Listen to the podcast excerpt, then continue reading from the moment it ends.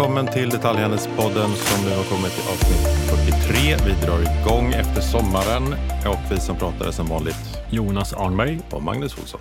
Och idag har vi en supergäst som kan allt om e-handel. Och man är ju väldigt nyfiken på vad som händer. Efter galna år av tillväxt, 70 procent upp på två år för att sen backa och, och, nu undrar många vad är det som händer? Och det ska vi få reda ut tillsammans med Patrik Müller. Varmt välkommen hit! Tack så mycket. Det känns ju som det blir nedförsbacke nu med en sån introduktion alltså. Men kan du inte berätta, du också, förlåt, Nets jobbar du på. Vad, och vad gör du? Nets är ju ett bolag som jobbar mycket med betalningar. Vi jobbar med betalningar i butik, vi jobbar med betalningar på nätet och däremellan. Och utöver det så finns det också andra grejer som vi hjälper bankerna med inlösen kanske eller vi sköter motsvarigheten till BankID i eh, Danmark och lite sånt. Men jag är inte inblandad i det. Jag är inblandad i betalningar och speciellt betalningar på nätet. Och på, på nät så är jag eh, e-handelsexpert. Du, det är en bara nyfiken fråga där. Hur ser er fördelning mellan nät och butik ut? Nets är ganska stora i den fysiska handeln. Eller? Ja, eh, vi har ju, eh, jag tror vi har ungefär 700 000 merchants, alltså butiker, eh, eller hur ska jag säga, 700 000 kunder när vi pratar betalningar i butik på nätet. Och av de här 700 000 så 140 000 eh, på nätet. Och eh, här skiljer det också lite grann på hur man räknar. Jag menar, eh, eh, eh man räknar terminaler kanske medan man på e-handel mer räknar en kund så att säga. Men vi, vi har ju rätt stor erfarenhet av, eh, av båda de kanalerna och mixen däremellan. Ja, men återigen, varmt välkommen hit. Tack för det. Vi kommer grotta i e-handelsfrossan såklart och gå vidare och prata lite mer strategier, både e-handelns eh, strategier och också fysiskt och, och, och vad du tror om utsikterna framåt. Innan vi sätter igång vill jag bara hälsa från våra vänner på e-boxen som är med oss och hälsar att eh, nu finns det ännu fler leveransboxar där ute. De finns nära där människor bor och visste ni att snart finns det lika många boxar som utlämningsställen? Kan ni tänka er? Ett viktigt meddelande också till alla ni som planerar inför Black Friday och jul och storhelgerna är att se till att öka valfriheten för kunden genom att koppla upp er mot e-boxen. Vill ni veta mer så prata med ert transportbolag så säkrar ni maximal flexibilitet och eh, frihet för konsumenten i checkouten. Eh, ni kan också lyssna på avsnitt 28 av Detaljhandelspodden där kommunikationschef Marcus Trautman på e-boxen gästar. Eh, nu kör vi! Mm. Ska vi börja med en liten tillbakablick? För du sa Jonas att e-handeln har ökat 70 procent och det var ju en, en rätt bra tillväxt även åren innan får man säga. Kan du eh, ge din bild av liksom, vad, vad, vad var drivkrafterna bakom? Var det för att nätet var bra eller för att politikerna var dåliga? Eh, och även lite perspektiv på vad som, vad som hände under pandemin. Ja, här vet man inte riktigt var man ska börja. För jag, menar, jag har ju varit med i, i, eh, i det här sedan eh, ungefär 2000 och liksom har varit med om e-handelns uppgång och fall flera gånger. Och eh, nu är det nästan så att vi pratar om e-handels, e-handelns fall igen. Jag har några jublar över butikernas comeback och e-handelns nedgång. Det är dock inte min bild av det, ska jag säga. Man må, jag tror man måste zooma ut lite grann för att få bort de här liksom små variationerna som, som, som uppstår med jämna mellanrum. Och då, då blir det mycket enklare att se just det faktum som man liksom lugnt kan konstatera oavsett vad som pågår just nu. Ja, men E-handeln växer, eh, den kommer fortsätta växa. Butikerna har utmaningar på många olika sätt. Det är fortfarande så att butikerna har ju den eh, överväldigande majoriteten av försäljningen.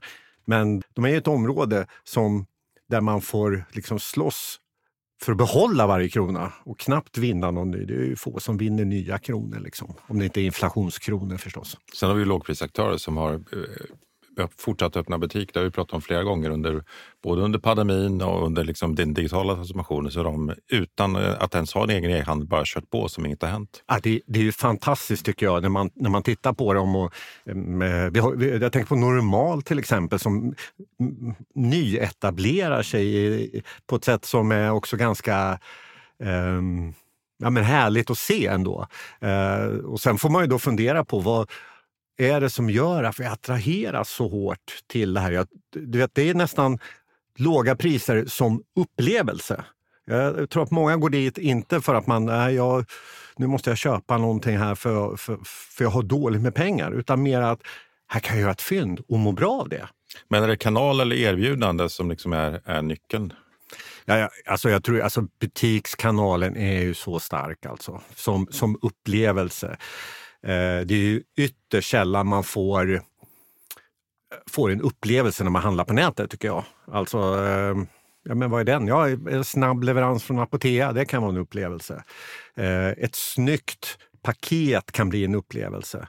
Men det är inte så här jättemycket input för våra fem sinnen när man liksom handlar på, på nätet. Det, är, det tycker jag är verkligen butikernas stora, stora uppsida och i många fall outnyttjade uppsida. Mm. faktiskt. Men är det e-handelns då såklart stora utmaning? Alltså, min uppfattning är att e-handelskonsumenten är väldigt rationell. Går in och söker på det man ska ha. Eh, och det kan vara svårt som e-handlare att få till mer försäljning. Ja, och det, är ju, det här med merförsäljning är ju superaktuellt just nu med tanke på... Förlåt, nu blir det stickspår här, Nej, men vi, vi, tar det. Va? Vi går rakt in på läget just nu. Ja. För att det, det är bara för att sätta det i kontext. Då, det hade, vi pratade om att det var tillväxt hela tiden, men det var ett extrem tillväxt under pandemin. Och nu undrar, det, det är nog få, både e-handlare och, och kedjor som har slagit sin budget i år på, i, i den digitala kanalen. Så är det ju. Jag såg, eh, jag såg någon handlare som jublade över att de bara hade gått ner 1% i omsättning nu med, med, under Q2 jämfört med förra året. Det, det, var, det var jubel. Mm. Och det var ju för att de jämför sig med andra som har tappat ganska mycket. De står ju inför eh, egentligen alla som säljer i den digitala kanalen eh, just nu. Jag var inne och tittade i, i, i vår undersökning som vi gör löpande. Vi frågar några tusen människor varje vecka eh, några saker. Och vi frågar bland annat eh, eh hur mycket de handlar och sådär. Vi mäter ju både produkter, tjänster och resor. Och inom produktkategorin, jag tror vi har kanske har vi 22 kategorier, då var det 17 stycken som hade minskat eh, här sista månaderna. Eh, och det ligger ju liksom lite i linje också med vad man hör ifrån, ifrån handlarna. Och var, det, var det handeln totalt inom de kategorierna eller var det specifikt e-handelskanalen? E, det var e-handelskanalen. Vi, trodde, vi trodde ju, jag trodde när vi när vi var under, under pandemin och såg vad som hände så trodde jag att vi liksom satt i en tidsmaskin. Att vi liksom okej, nu flyttar vi fram vårt beteende flera år här och så fortsätter vi på den, på den linjen. Att det skulle liksom bli ett hack upp och så en, kanske det här lägger sig lite men att kurvan ändå fortsätter att, eh, från den nivån. Men istället så blev det ju en tillbakagång. Så att Ja, vi har ju fortfarande en uppgång när vi tittar liksom från pandemin, men inte det här hacket upp som sen fortsatte. Och här blir det en utmaning för de som har trott som jag, och det har ju många webbutiker gjort. De har ju liksom anpassat sin kostym efter en situation som visar sig inte vara uthållig. De får eh, nu säga upp människor, det är många som gör det. Eh, de eh, har dragit på sig kostnader i ett läge där det också de drar på sig kostnader i form av höga inköpskostnader, höga kostnader för att få sina varor. Jag hörde ju eh, Revolution Race. Eh, de flög ju in sina varor för att försörja, ha sitt varuflöde istället för att köra med båt. Och då förstår man ju att det blir inte så många kronor kvar då på ett par sådana byxor om de har bytt flugna istället för att åkt på båt. Och så lägger man ju till då liksom inflation och så lägger vi till en hög dollarkurs då för de som eh, eh, eh köper i dollar. Det är, lite rörigt. det är lite rörigt just nu. Ja, men, och vi har inte ens börjat att prata om en, en, en konsument som kanske börjar hålla i plånboken snart. Men det, det, kan vi avvakta lite med. Men bara tillbaka till det här, det tappet då. Det är fortfarande så att nu har vi ju ingen jättefärsk statistik, men säg att vi ligger på minus 10-15 procent hittills i år. Det är väl det som den senaste e-barometern ligger på någonstans.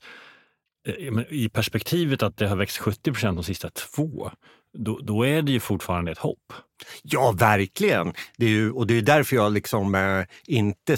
Jag ser ingen så här oro på lite lång, längre sikt att, eh, att vi liksom kommer se ett dropp inom e-handeln eller inom handeln Är man en butikskedja så är det ingen idé att så släppa transformationsarbetet. Utan det är bara, men däremot kan man ha fått lite mer liksom, lugn och ro och, och, och, och eh, hinna med att vara lite mer strategisk. Och jag håller med dig om att man själv och säkert många inköpare i e-handeln har blivit lite fartblinda och beställt då för men det blir nog 30% upp 2022 också.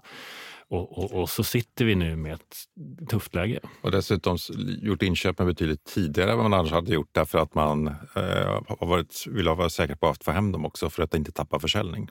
Ja, exakt. Nu, nu eh, eh, ja, det är märkligt hur, liksom, hur svängningarna har varit. Eh, men jag tänker just med, med varuförsörjningen då, hur, hur hyllade en del blev i eh, början av året i, och i slutet av förra året när de liksom kunde visa att vi har faktiskt haft varor. Och så nu, nu istället, då tittar man nu istället på hur höga varulager de har. Jag såg Dagens Industri hade genomlyst några e-handlare och liksom, kunde liksom visa på att det här kommer kosta för det här skulle säljas av på rea sen för att det här kommer de aldrig kunna göra av med nu. Så att det är en, det är en omöjlig tid, måste man ju säga att göra liksom den perfekta nivån här på, på sina åtgärder när det är så mycket som förändras. Man ska inte kolla på tredje decimalen i alla fall och skruva på den utan det är lite mer större grepp man behöver ta. Och den, den, det du säger om, om lagernivåer här, jag läste en artikel om hur eh, sådana som Walmart och Home Depot har blivit straffade nu i sommar på marknaden därför att de var ju de som liksom höjde sina lager med 20-30 procent och då pratar vi ändå om rätt stora företag ja. och som var en del av att skapa det här logistikkaoset genom det som nu blir straffade och får sälja ut. Eh, och att det kan vara en del av förklaringen också till att faktiskt den amerikanska inflationen inte gick upp i juli. Och så säger man att nu är det över. Mm. Men eh, vad händer då med eh, e-handlare som sitter på stora lager, konsumenter som håller lite tuffare i, i plånboken. Står vi inför liksom en e-handelsslakt? Det här är faktiskt den svåraste delen att bedöma tycker jag när man tittar framåt eftersom man kan se att, det, att konsumenten ändå har handlat på rätt rejält. Jag hade nog förväntat mig en, eh, en större återhållsamhet, att man inte skulle handla så mycket som man har gjort och börjat liksom, eh, spara lite mer och sådär. Vi kan bara fylla i det, för det är precis den känsla vi också har. Att eh, man har, I tidningen kan man läsa om väldigt dystra scenarier. Högre räntor, det kommer bli ransonering, elkostnaden kommer gå upp och har redan börjat göra det. Men Sommarsverige har varit fullt av semestrande svenskar och restaurangerna har ju svårt att hitta personal. Och det är verkligen två eh, olika bilder, eller en verklighet och en, någon form av scenario då som snart kommer mötas. Eh, och jag fascineras också av att man inte sparar mer. Också när man tittar på eh, företag som borde bli drabbade så är det väldigt små, liksom, eh, ofta andra, det är andra effekter som har styrt att de inte riktigt har lyckats och sådär. Eh, om man tittar på sådana som, som, eh, som, som är eh, multikanal som mm. säljer, för det, det, är klart att butikerna har ju, har ju gått bättre än vad e-handeln har gjort. Men tror ni att det finns en, en aspekt där konsumenterna inte riktigt, där konsumenterna vill suga på karamellen så länge det går. För jag menar, hushållens konfidensindex enligt Konjunkturinstitutet är på historiska bottennivåer. Ja. Det är superdeppigt. Men man har jobb och arbetslösheten ja. är väl inte fantastiskt låg men den har gått ner. Och det är väl ja. det som styr väldigt mycket, att man känner att det går bra. Jag läste en annan undersökning också från USA där man också såg hur andelen spontanköp faktiskt hade ökat i jämförelse med för ett år sedan. Så amerikanerna lägger över 300 dollar per månad på impulsköp. Och teorin i den här artikeln var då att amen, det, är liksom, det, det, är det här liksom fyndet dopaminskadade eh, konsumenter som bara liksom vill köpa sig lite glädje i den här situationen. Ja, men där har väl överlag retail en, ett plus i en svagare konjunktur där man reser mindre, går mindre på restaurang och alltid funnits en sån kompensationseffekt. Men vad tror du om, om, om vi bara vi testar så här, scenariot att, så att, nu jag menar inte att det ska bli så, men, men om vi antar att 10% av alla e-handlare inom mode inte klarar sig och stänger. Vad händer då? Kommer butikshandeln ta tillbaka tillväxt eller kommer e-handeln koncentreras till färre och större aktörer? Det är en väldigt bra fråga. Det är fortfarande så här att det, det har nog aldrig varit enklare att starta e-handel. Eh, och det har varit en, liksom en utveckling som har gått åt det hållet under många, många år. Alltså, eh, tjänsterna är så pass eh, eh, enkla, det är liksom plug and play. Det är klart att du behöver ha en bra idé, en bra produkt och du behöver liksom förstå liksom marknadsföringen. Eh, och det är naturligtvis inte gratis. Men man ser ju de som har en bra idé och som eh, förstår marknadsföring, de klarar av, av att liksom skära ut en DTC-kaka någonstans. Det kanske inte varar hur länge som helst, men det blir ju förstås en utmaning att om det är hela tiden ett inflöde av människor som klarar av att göra det här och även om det bara är för en kort period så betyder det att det är kanske par, eh, en blus som du skulle köpt någon annanstans. Det är pengar som du skulle lagt på någonting annat. Så att det är svårt att se att ehm, eh, det, det kommer bli enklare att ta e-handels e-handelsandelar. Den här mognadsgraden, den, den har vi ju sett, den har ju varit till stor del. Men att den ska fortsätta i obegränsad framtid, ah, det är lite tveksamt faktiskt. Vi ser eh, flera handlare som har varit duktiga som sen planar ut för att de måste möta en konkurrens och det blir också svårare att vara lätt, lättrörlig när du blir stor. Och det här ser vi hos väldigt, väldigt duktiga e-handlare. Men sen så ska de rodda en organisation som från början kanske var en person och det gick bra upp till att de var 20 personer. Så nu är de 300 personer och då funkar det inte längre. Det blir en, ett jobb att hantera en organisation också som inte riktigt kanske stämmer överens med grundarnas DNA i alla fall.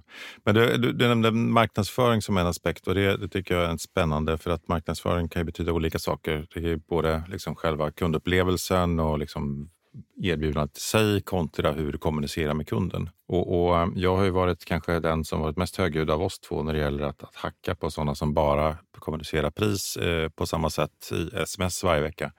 Eh, där ett av de större e-handlarna eh, har som princip att alltid skicka med ett erbjudande på en onsdag och en söndag och gör det varje vecka eh, sedan tre år tillbaka. eh, och då kan man tänka sig att det har inte funkat hittills, eh, men man fortsätter ändå. Jag orkar inte avanmäla mig, det är mitt fel.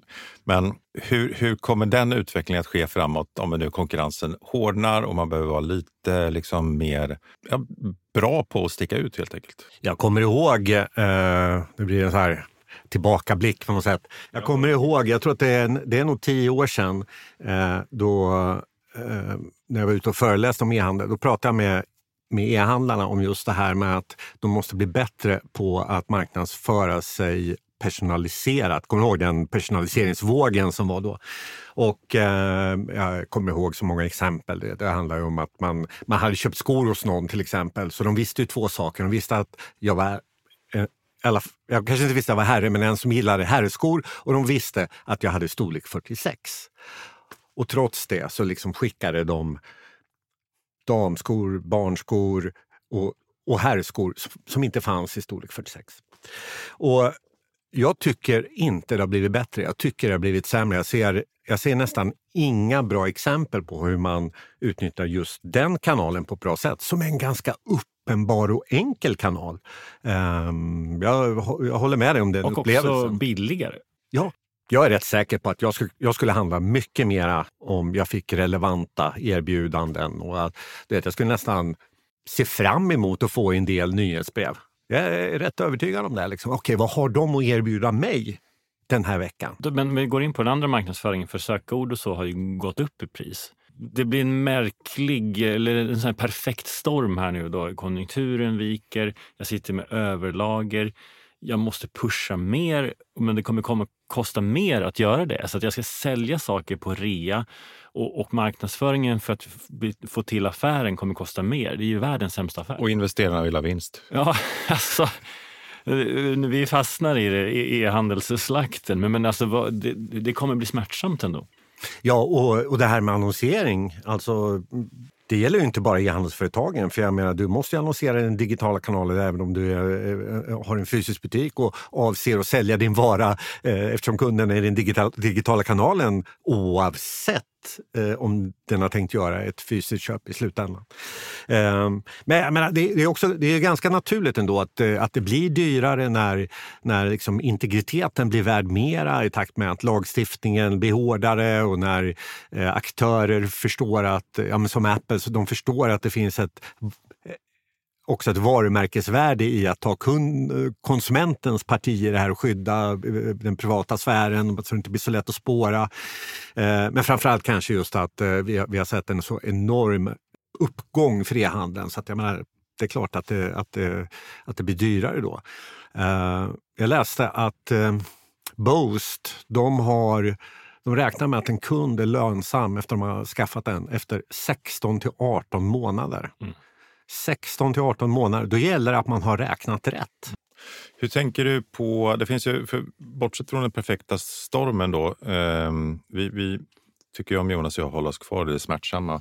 Men, det finns ju också en, en, eh, en utveckling inom eh, e-handeln där man från början skulle ha en hemsida. Eh, det var liksom det, därigenom man sålde. Och, sen så, eh, och då var det kedjorna eller rena e-handelsföretag som drev det. Och sen kom det D2C-företag som kämpade för att avveckla sin wholesale-verksamhet för att gå online och ta kunden själv. Eh, nu finns det en del D2C-företag som börjar med wholesale istället eh, samtidigt som det inom vissa segment blir aktörer som Zalando som liksom blir varuhusen. Så det finns plötsligt, det är inte bara man kan inte längre bara prata om nätet utan det är flera kanaler på samma sätt som det finns flera butiksformat. Hur ser du på den utvecklingen? Vad, vad kommer att eh, Kommer det att gynna, eller gynna det eller gör det ännu mer komplicerat att vara aktör idag?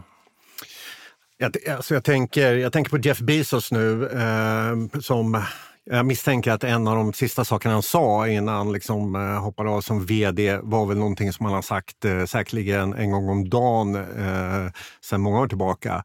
Eh, eh It is still day one. Mm. Och, eh, när, det är det första som jag tänker på när du beskriver det där. Att vi, eller de som vill sälja saker eh, har inte hittat det optimala formatet än. Så det, det famlas väldigt mycket. Jag menar, kommer ni ihåg under en period, då skulle ju liksom alla vara marknadsplatser. Det spelar ingen roll vad, vad du sålde så skulle det vara marknadsplats för att eh, man såg att kanske kan det här vara lösningen till att vi kan börja tjäna pengar. Det, det, har ju varit ett problem under många år att det är väldigt få som tjänar pengar. Eh, det eh, betyder inte att man inte kan, men i och med att e-handeln bygger så mycket på, på tillväxt så, så väljer många att investera i det och sen så ser man ju när man nu som ett, som ett läge nu när många, i alla fall om du är noterad, så behöver du kunna visa att du kan närma dig det och då, då blir det ju svårt. Men jag tror att vi kommer få fortsätta att se det här lite ja, men det är nästan lite kaosaktigt eh, eh, där man försöker använda alla till buds stående medel för att hitta en väg in i köparens plånbok och i köparens huvud för att vara relevant. Um, och, och, inte minst med tanke på uh, hur dyrt det är med att liksom köpa trafik så blir det än mer intressant att liksom hitta vägar, andra vägar som inte är lika dyra och få, få in trafiken åtminstone och försöka konvertera den.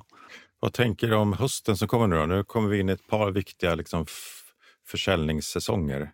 Vi har Back to School har ju varit. Eh, sen kommer Halloween, det kommer Black Friday, det kommer jul eh, oavsett vad som händer med konjunkturen. Vad, hur, kommer, hur kommer hösten att te sig? Om du får gissa nu. Nu, nu är det inte långt perspektiv. Om man, om man får gissa tio år framåt kan man säga vad som helst. Men eh, nu är det liksom det nu det gäller. Vad skulle du göra om du var e-handlare? Jag tror ändå att vi kommer få se att folk eh, börjar dra åt sin spendingkran för att eh, det, det, jag tror att det kommer komma fler, flera dåliga nyheter och kanske att det kommer göra att man drar åt sin, sin spenderingskran något. Eh, och det, kom, det kommer ge stora effekter. Eh, och speciellt eh, för de som liksom ligger lite på marginalen, vilket många gör. Många ligger på marginalen när det gäller att, eh, att de behöver försvara omsättningsökning eller att de har eh, till och med vinster för en del att, att, att försvara. Så det finns en risk att det här kommer vara en väldigt hård konkurrens. Och, och i det här, eh, det här med den perfekta stormen som jag typ har läst i varenda vd-brev eh, eh, under några månader nu. I det ingår ju också den internationella konkurrensen. Jag såg i, alltså, i Svensk Handels siffror så skilde de ju ut den svenska e-handeln och den svenska och, och den utländska e-handeln. Och, eh, eh, och för mig så är det väldigt svårt att göra det eh, om man liksom tänker på hur beter sig en, en svensk. Ja, en svensk de köper där de tycker de ska köpa. Ibland överväger de, är det här, eh, är det här rimligt? Men det kanske beror på att, de, att det blir en lång eh, fraktsträcka eller att eh, det, eh, de inte kan betala på ett sätt som känns rimligt svenskt eh, eller någonting annat. Eh, det är så pass mixat idag. Det är, så, det är också hyggligt enkelt att liksom gå in på nya marknader för en e-handlare. Det är, näst, det är nästan bara liksom, hur får jag till logistiken? Eh, kanske lite juridik också sådär. Eh, så att konkurrensläget är ju väldigt svårt. Kommer de här pengarna stanna i Sverige eller går de utomlands? Um, jag tror att många kommer satsa väldigt hårt på Black Friday. Uh, för det är ju också det är den nya stora köpfesten som på något sätt sätter tonen för resten. Och vi ser i våra undersökningar att många också handlar sina julklappar då. Om man dessutom sitter på en del lager så passar det ganska bra. Exakt. Så och att, att man eh, kanske väntar lite med att, om, om alla så här, kan e-handel Sverige liksom hålla så länge som möjligt och vänta med rea till Black Friday så, så kommer det ju gynna branschen som helhet. Och jag menar, det, det kan ju mycket väl vara så att man kommer att liksom slåss för intäkterna snarare än slåss för vinsten. Det blir lite svälta räv. Även om jag inte vinner så får jag åtminstone pengar från konkurrenten. Ja, exakt. Men det där är intressant också. Vilken typ av aktörer tar marknadsandelar i det här klimatet oavsett vinst eller ej? Marknadsandelar kan jag inte riktigt sådär helt säga, men eh, alltså, man ser en del aktörer som man kanske inte tror som det går ganska bra för. Jag tänker på Lindex till exempel, som märks ju av, av eh, ett finskt, finskt bolag. Liksom. De gör ju rätt bra ifrån sig. Eh, det kanske man inte tror, men de... Jag var inne på det jag säger jag ser några grejer som de inte gör bra. Alltså till exempel med Lagersaldo så har de någon sån här grej, i alla fall i början av sommaren så, så var det en sån här grej att eh, lagersaldot eh, uppdateras var 24 timme eller något sånt där så att eh, du, får, du kan inte vara helt säker på att det finns i den butiken som det står. Lite sånt där. Trots det så har ju de ändå ryckt upp sig och eh, jag är rätt säker på att just den här detaljen kommer försvinna snart. Vi har ju andra. Eh, eh, Kjell är ett bra exempel tycker jag som har lyckats väldigt bra. Jag är sjukt imponerad av hur, hur, eh, liksom hur de har hur de kör sin verksamhet eh, och hur de liksom omfamnar just omnikanalskonceptet. De, liksom, de har verkligen så här något unified commerce-tänk där eh, där det verkligen känns naturligt. Jag för mig att ungefär 40 procent av deras eh, omsättning kommer, kommer från click and collect eller rena e-handeln. Och det är framförallt click and collect. Så de drar verkligen nytta av att kombinera e-handelskanalen med sitt, sitt butiksnät då, och, och är smarta med att ha liksom, små, små butiker, kompakt. De känns som lite framtids, eh, eh, framtidsmogna. Du gör en perfekt övergång till det vi gärna vill prata lite om. Och det är kul också att du nämner, nu när du tar två aktörer spontant och båda de är ju har ju, kommer ju i grunden från butik. Eller ja, Shell kanske kommer från postorder från början, men, men de har i alla fall stora butiksnät. Jag vet inte vilken ordning vi börjar i, men vi kan först konstatera att butik är en del i en e-handelsstrategi på ett annat sätt idag än tidigare. Men, men kan vi börja så här, vilka tycker du är bäst? Butiker, alltså företag som har en butikshistoria och, och nu har nät och de, liksom deras omniupplevelse eller de som varit e-handlare och sen börja bygga butiker. Alltså här jag menar alltså Lyko versus eh, Servera. Liksom. De som kommer från e-handelssidan har ju förmånen av att liksom födas i det, i, in i den här tiden och har inte sitt legacy med sig. Men, men jag tycker att skillnaden snarare går mot de som jobbar med sitt varumärke än de som inte gör det. För de som sätter varumärket främst, eh, de gör ju butik på på ett bättre sätt än de som liksom bara tänker vi, vi köper hyllor och lägger upp våra varor här på hyllorna. Liksom. Det kan fortfarande fungera bra eh, i, liksom, att sälja på det viset, men jag tror inte det är liksom, framtidens modell. Men du måste ändå ha en idé i det, var, varför du gör det, varför kunden ska komma till dig. Ja, då, då måste det nästan vara lågpris för att, eh, för att det, det ska funka. Um, sen tycker jag att, eh, att eh, jag, jag, alltså jag förstår verkligen varför e-handlarna öppnar butik.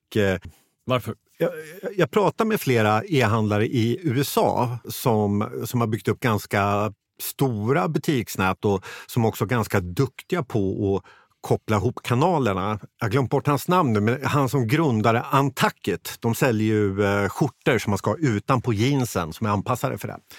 Eh, han var och pratade på, eh, på en mässa där och så fick han chans att växla några ord med honom. Och han, han sa ju att butiken stärker Alltså e-handeln är central för honom, men butiken stärker relationen med kunden. För kunden får en upplevelse av butiken. Och de, de, de har en sån här grej till exempel, att det står, de har, vid disken så, så har de en liten, en liten barbricka med, med lite, lite whisky och lite sådär. Som du, ja, du kan komma in där, ta en whisky och sätta dig och snacka och så kolla på lite nya kläder. Och, för dem spelar det heller ingen roll om eh, kunden köper det här på nätet eller om de köper i butiken. Det är liksom lite showroom. Du kan naturligtvis köpa det, men de vill bygga en relation med kunden. Och de, de äger hela varumärket. Alltså de, det är en nyckel i att det är de som också äger produkten. Liksom. Mm. Exakt. Ja, det finns en rätt rolig historia just om det varumärket. För att jag var i den eh, första butiken eh, strax innan pandemin.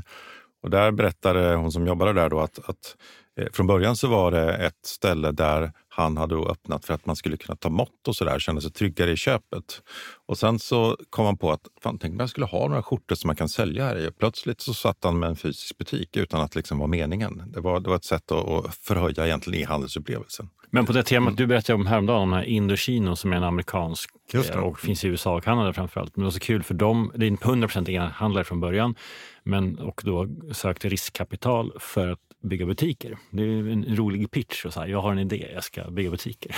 och nu är 60-70 av försäljningen i butik och de är precis samma. Det spelar ingen roll vart. Liksom. Och, och, och det, de har ju ja, det är typ kostymer med italienskt. Alltså man vill vara där och testa och känna och klämma. Och, så och jag tror de, de, de är väl måttsydda tror jag, de, de ja, säljer på nätet till och med. Absolut. Så att jag menar, tänk tänk dig börja på nätet och sälja måttsytt som, som en del gör. Liksom. Det, jag menar, det måste vara otroligt eh, lärorikt och då kommer du också skaffa dig så mycket verktyg för att liksom, hantera det här på ett bra sätt. Jag tror att eh, butiken har en viktig roll att fylla men då gäller det att man ser till att det butiken inte en, det är inte ett lagerutrymme. Det är liksom ett ställe för att du ska få några intryck av eh, varumärket. Att, eh, och de som är där måste vara jäkla kunniga, speciellt om det är något, något liksom, om du har en vara som folk är engagerade i. Då kommer ju folk komma in och vara ganska kunniga själva. Då, då räcker det inte med att du liksom är lite halvkunnig, du måste ju brinna för det här. Men håller du med om att,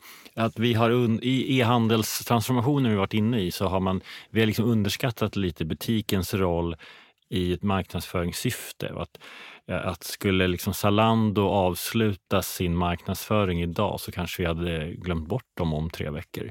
Eh, Åhléns har vi, de flesta, förlåt, glömt bort för länge sedan men de fun- det, det, ändå eller så här, ingen har handlat där men vi har inte glömt dem. Nej. Utan, utan det är ett otroligt varumärke. Varför är det så? Var, varför är det fysiska så viktigt i varumärkesbyggandet? Nej, men jag tror att det handlar om våra, våra sinnen helt enkelt. Att, att vi, får, vi får en taktil upplevelse i i princip när vi, när vi går in i en butik. Och, alltså vi, eh, och, och ta, ta, så här, om man tänker sig att butiken eh, ersätter om vi tänker oss att butiken är marknadsföring eh, och så jämför det med intrycket vi får av en bannerannons till exempel. Jag menar, då tycker jag det blir väldigt, väldigt tydligt. Liksom, eh, vi är bannerblinda. Vi, vi, eh, och I bästa fall kanske vi ser det, men vi, vi vi klickar inte på den, vi agerar inte och det ger väldigt tunt intryck. Jämfört med när du går in i en butik, en bra butik som, som eh, ger dig det du vill ha och där eh, du vill tillbringa... Du kanske, är där, du kanske är där i en kvart. Hur länge tittar du på en bannerannons? Eller inte ens gå in i. Alltså, vi, vi hade ju eh, Nick Stagger i podden för, ja, för, för, några månader sedan och som berättade om Serveras transformation. Och han tog exemplet med Stockholmsfokus, det, men butiken de har på Kungsgatan, Sveavägen. Ett fantastiskt läge. Att den får gärna backa för att det, köpa den trafiken på nätet mm. skulle kosta enormt mycket. Men dessutom är det så att den snurrar bra, så ja. det är liksom en fantastisk affär. Men det bygger ju på att man då har börjat se helheten. Precis som eh, e- Erik, på, på, vd på Hjärtat, berättade också för Man liksom tänkte om att nu, nu analyserar vi lönsamheten på ett annat sätt än varje butik eller... Titta på marknaden ja. och vad, vad, vad det skulle kosta att driva den trafiken utan eh, ett visst, en viss etableringsnät. Men jag, men jag tycker också att, att Eh, Eh, det blir också svårt om man tänker sig hela avlånga Sverige. Jag själv är från eh, Motala och när, när jag är hemma i Motala och tittar liksom hur det ser ut. Det är ganska mycket tomma eh, butiker och eh, här och där så liksom öppnas det ju något litet café. Och, ja, alltså, det, det är också svårt att se det här som en lösning för ja, men för hela Sverige. Det är ytterst få som... som det behöver ju en viss kritisk massa. Alltså, jag är från Mjölby. Eh, vi börjar prata östgötska nu. det, det vore väl trevligt. Eh, nej, men det, det, det, det, det, alltså, bor inga människor där så finns det ingen affär. Nej, men, och vadå? Och totalen, om vi tittar på den här transformationen vi var inne på. Butiksytan på totalen ska ju ner. Det tror jag vi alla är överens om. Och Det som butikskedjor ägnar sig åt är ju att ner, utvärdera vilka butiker ska vi ta bort och de som vi tar bort, hur kompletterar vi det med de andra butikernas upptagningsområde och e-handelslagret mm. och strategin. Eh, och så, så att även om e-handeln börjar bygga butiker så tror jag ändå att den totala ytan ska ner. Och är man fastighetsägare blir det ju snabbt då så att vissa lägen kommer att vara fantastiska medan andra blir eh, mindre bra. Det där är faktiskt en potentiell utveckling. Nu, nu vet jag att fastighetsägarna har ju hållit i allt vad de kan för att inte liksom sänka sina priser, även, även under pandemikrisen. Jag har liksom hört från flera butiker som bara, nej det var, tvär, det var tvärnej. Liksom. Eh, men jag tror att det är, liksom, det är en och jag förstår också dem, för jag menar det är klart att eh, värdet på deras bestånd sjunker ju som en sten när intäkterna per kvadratmeter sjunker. Så att jag förstår varför. Men på lite sikt så kommer det inte komma, gå att komma runt det här när utbudet överstiger efterfrågan. Priserna ner och då kommer kanske också e-handeln vara någon att det blir enklare för e-handeln att öppna butik. För det är klart att det är många eh, e-handlare som säger att det är inte klokt vad mycket det kostar att driva butik. Och speciellt om de är i ett köpcentrum där, där det liksom inte räcker med eh, en omgång personal. De måste ha flera omgångar personal för att det är krav att man ska ha öppet under hela köpcentrum, köpcentrumets eh, öppettider. Liksom. Ja, det kan bli en balansering där. Så å ena sidan högre marknadsföringskostnader på nätet Eh, och å andra sidan lägre hyror, åtminstone på vissa lägen. Så jo, men det finns ju också en viss punkt där det blir för dyrt att få en ny kund på ja, nätet. Eh, där plötsligt hyran blir den nya liksom, kundanskaffningskostnaden. Ja, men, och att, att hyran idag kanske kan ligga på 10% av omsättningen ungefär. Jämför det med att få på Amazon, det kostar nog mer att använda den plattformen. Eller, eh, Absolut. Ja, så, så, så, att plötsligt behöver det vara Ja, sen kanske det är mer kostnader än så att så här, sätta igång ett butikskoncept och så, det, såklart. Men, men, men, men eh, man, som butikskedja som så att säga, redan har butikerna tror jag fler har åtminstone lite mindre panik nu. Med det sagt så fortsätter man ju såklart att utvärdera lägena och har en möjlighet att komplettera en stängd butik med e-handel.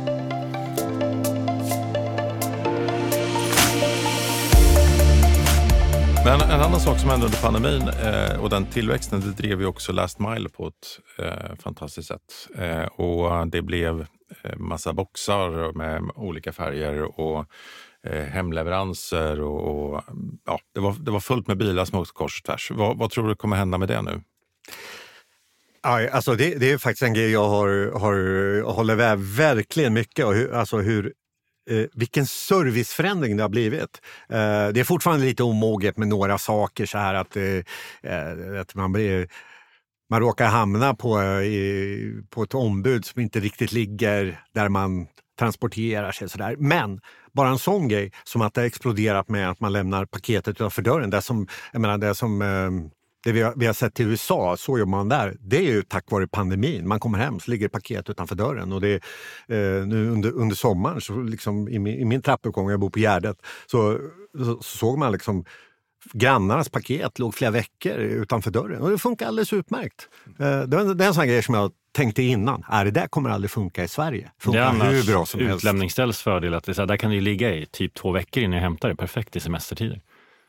Men du bor i ett område där man låter varandras paket vara. Så, så, ehm, eh, eh, och så är det faktiskt inte heller. Jag fick något paket på, eh, i någon av de här boxarna och då, då var det, jag tror det var en vecka. Och så kontaktade jag och sa, ja, men, jag är hemma och det var ytterligare en vecka. Ja, tyvärr, det går inte. Då går det tillbaka. Mm. Tror du, men tror du det kommer att ske en konsolidering? För det är väldigt många som har gett sig in där nu. Ja, det, det, det tror jag verkligen. Eh, jag tror att det här är lite så här lite så här, ungefär som eh, elskotervarianten, att man liksom...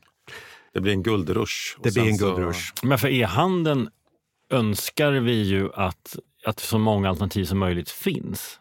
Eh, för att eh, tänk om det skulle bli sparkcykelfråga för boxarna. Att, mm. Hej, nu från och med det här datumet så ska alla boxar stå där. Då, då, då försvinner ju hela poängen.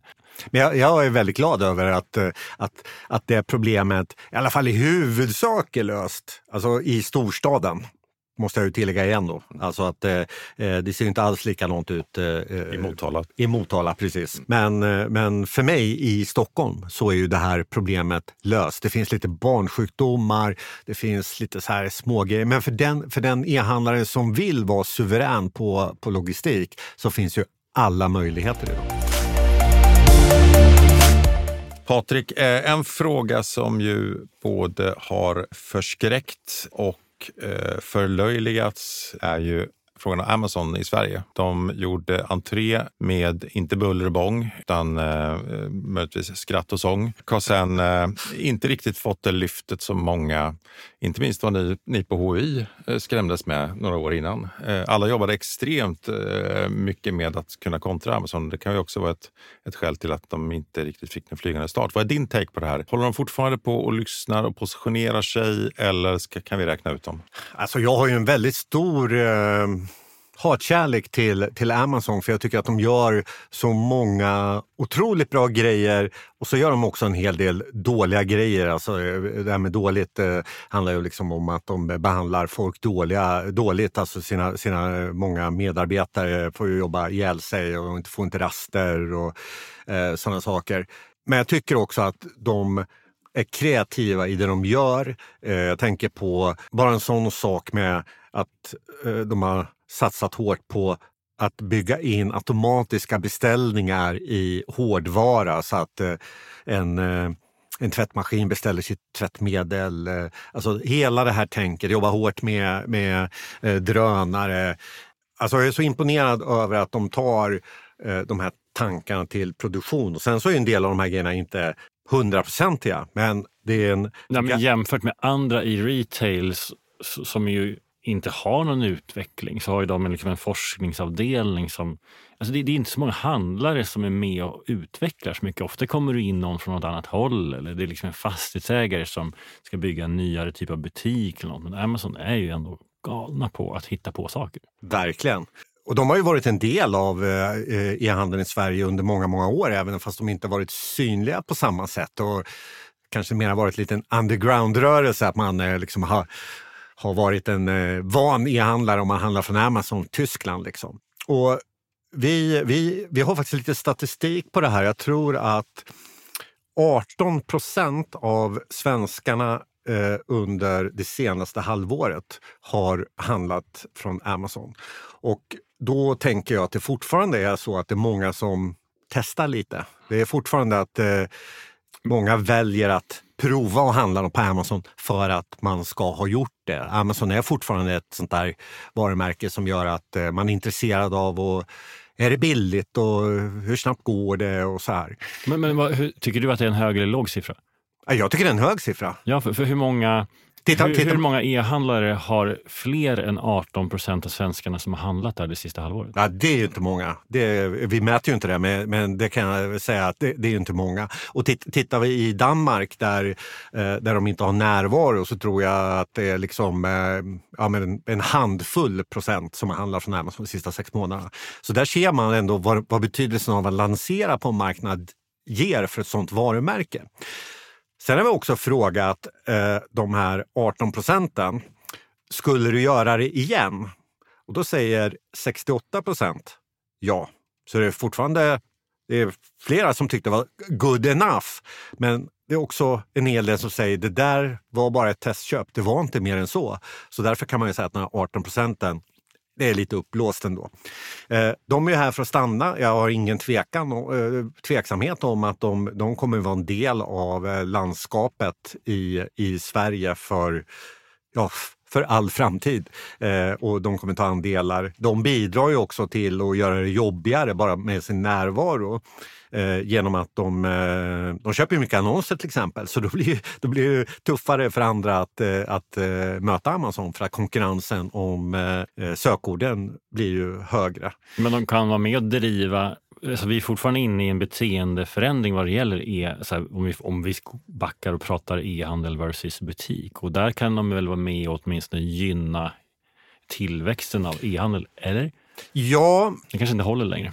Jag tror att det är på marginalen. Jag tror att eh, den förändringen drivs mera av att människor handlar från sina välbekanta varumärken. Eh, jag tror att det gör... Eh, jag, tror att, jag, jag, tyckte att jag såg den förändringen under pandemin. Eh, om vi tittar på de äldre till exempel som där det var väldigt många som tog sina första steg genom e-handeln. Och det var ju inte frivilligt, det var, det var ju tvingande. Men de fick ju handla hos sina varumärken de kände igen. Eh, Apoteket och Coop och vad det nu kan vara för någonting som, där, där de verkligen var tvungna att handla. Och därmed var det insteget i och åtminstone drev på att de började med e-handel och såg fördelarna. Det är ju eh, eh det är också faktiskt en grej som är lite intressant med pandemin, att vi har sett en förändring av anledningen till att man handlar på nätet. Vi frågar konsumenterna varför valde du att handla på nätet? Och tidigare så var det ju har det alltid varit en kamp mellan två stora block och ett gäng mindre block. Och de två stora blocken har alltid varit pris och bekvämlighet. Och under pandemin Bekvämlighet ökade enormt, pris en liten, liten eh, tårtbit kvar. Och senast nu när vi kollar det här så är det fortfarande så att bekvämligheten har den stora delen. Det har minskat lite, lite grann och priset ökat lite, lite grann. Men för mig är det ett tecken på att pandemin ändå lät oss mogna som e-handelsmänniskor och liksom få ett beteende som där vi upplevde att var bekvämt och inte minst för att eh, eh, last mile fungerar bättre. Eh, och därför kanske jag inte tror att Amazon liksom bidrar till det jättemycket. Jag tror att det är mer en sån här kantboll, även om jag tror att många av de som blir Amazon-kunder, de kommer faktiskt vara det på grund av pris. Mm. Det är liksom eh, än så länge. Jag tror att Amazon kommer fortsätta att skruva på sin eh, leveransförmåga och eh, när de har gjort det tillräckligt mycket Ja, då går de ju över lite mer på upplevelsesidan, det vill säga att det blir en upplevelse att kunna få den där varan som jag ville ha trots att det kanske inte är billigast. Och då tror jag att de kan få en annan situation. Amazon gillar framtiden. Om vi avrundar dagen med att fråga dig lite grann om, om spänner bågen och inte bara pratar om hösten utan vi pratar fem år framåt i alla fall. Kommer e-handeln att utvecklats lika mycket som den gjort de senaste fem åren? Ja, det tror jag. E-handeln är ju i ständig förändring och jag tror att eh, vi har liksom inte riktigt sett effekterna av postpandemi eh, än riktigt ordentligt.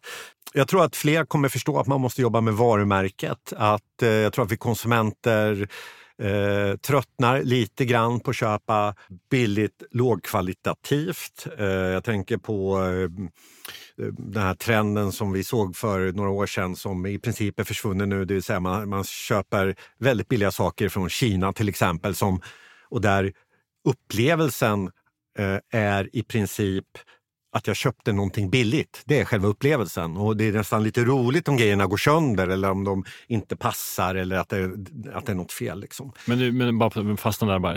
Kina är ju ändå jag såg de hade tunnelbanereklam nu och så, här, så de börjar ju bli på riktigt och det är fortfarande fruktansvärt billigt. Ja, det, det, det är så intressant också när man liksom tittar på eh, hur de riktar sig framförallt mot ungdomar. Och när man tittar på ungdomarna svarar i enkäter kring hållbarhet så håller de ju flaggan superhögt. Va? Det är superviktigt. Och så ser man i realiteten, ja, Shein. Ja, men jag har en 14-åring. Ja. Det är klart hon gillar hållbarhet, men hon har inga pengar. Nej, och precis. du får väldigt mycket då på Shein. Och så har de liksom, ja, de gör sina hauls och liksom man visar upp vad man har handlat. Och det, är liksom en, det är en otrolig utveckling. Och också att det här med lojalitet tror jag kommer bli liksom väldigt viktigt. Just inte minst på grund av att eh, det, blir, det blir en tuffare konkurrens. Eh, man konkurrerar med allt fler som gör allt de kan för att få in nya kunder. Och då tror jag att det finns en enorm uppsida att jobba med lojaliteten, personaliseringen, att se till att eh, eh den som har handlat en vara med någon gång, ja, men när kan, när kan han tänkas handla igen? När kan hon eh, vilja ha en kontakt? Vad kan jag göra för den kunden? Idag har det varit så mycket fokus på att bara ta in en ny affär och ny affär och ny affär. Mm. Och det, det är ju på väg att bli för dyrt. Jag tror att det de som, om vi tittar om fem år så är jag rätt säker på att vi kommer se några som har lyckats med det här.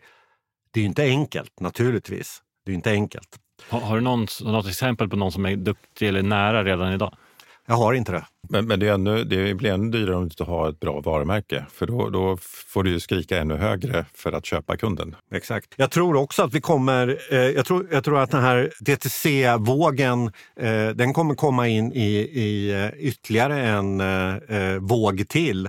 Eh, jag tror inte vi har sett slutet på det. Jag har hört en del spekulera i det. att eh, Nu har det visat sig att de, de hade inte hållbarhet i sina modeller. Nej, jag tror att det kommer komma en ny våg där de har en hållbarhet i sina modeller. Då tänker jag inte bara på miljöhållbarhet utan mer finansiellt. Och det hänger också ihop med att man kommer kanske släppa lite grann fokuset på tillväxt och titta lite mer på lönsamhet. Just den spaningen gjorde jag för några år sedan också när vi pratade just om hur dålig lönsamhet det var i den svenska e-handeln.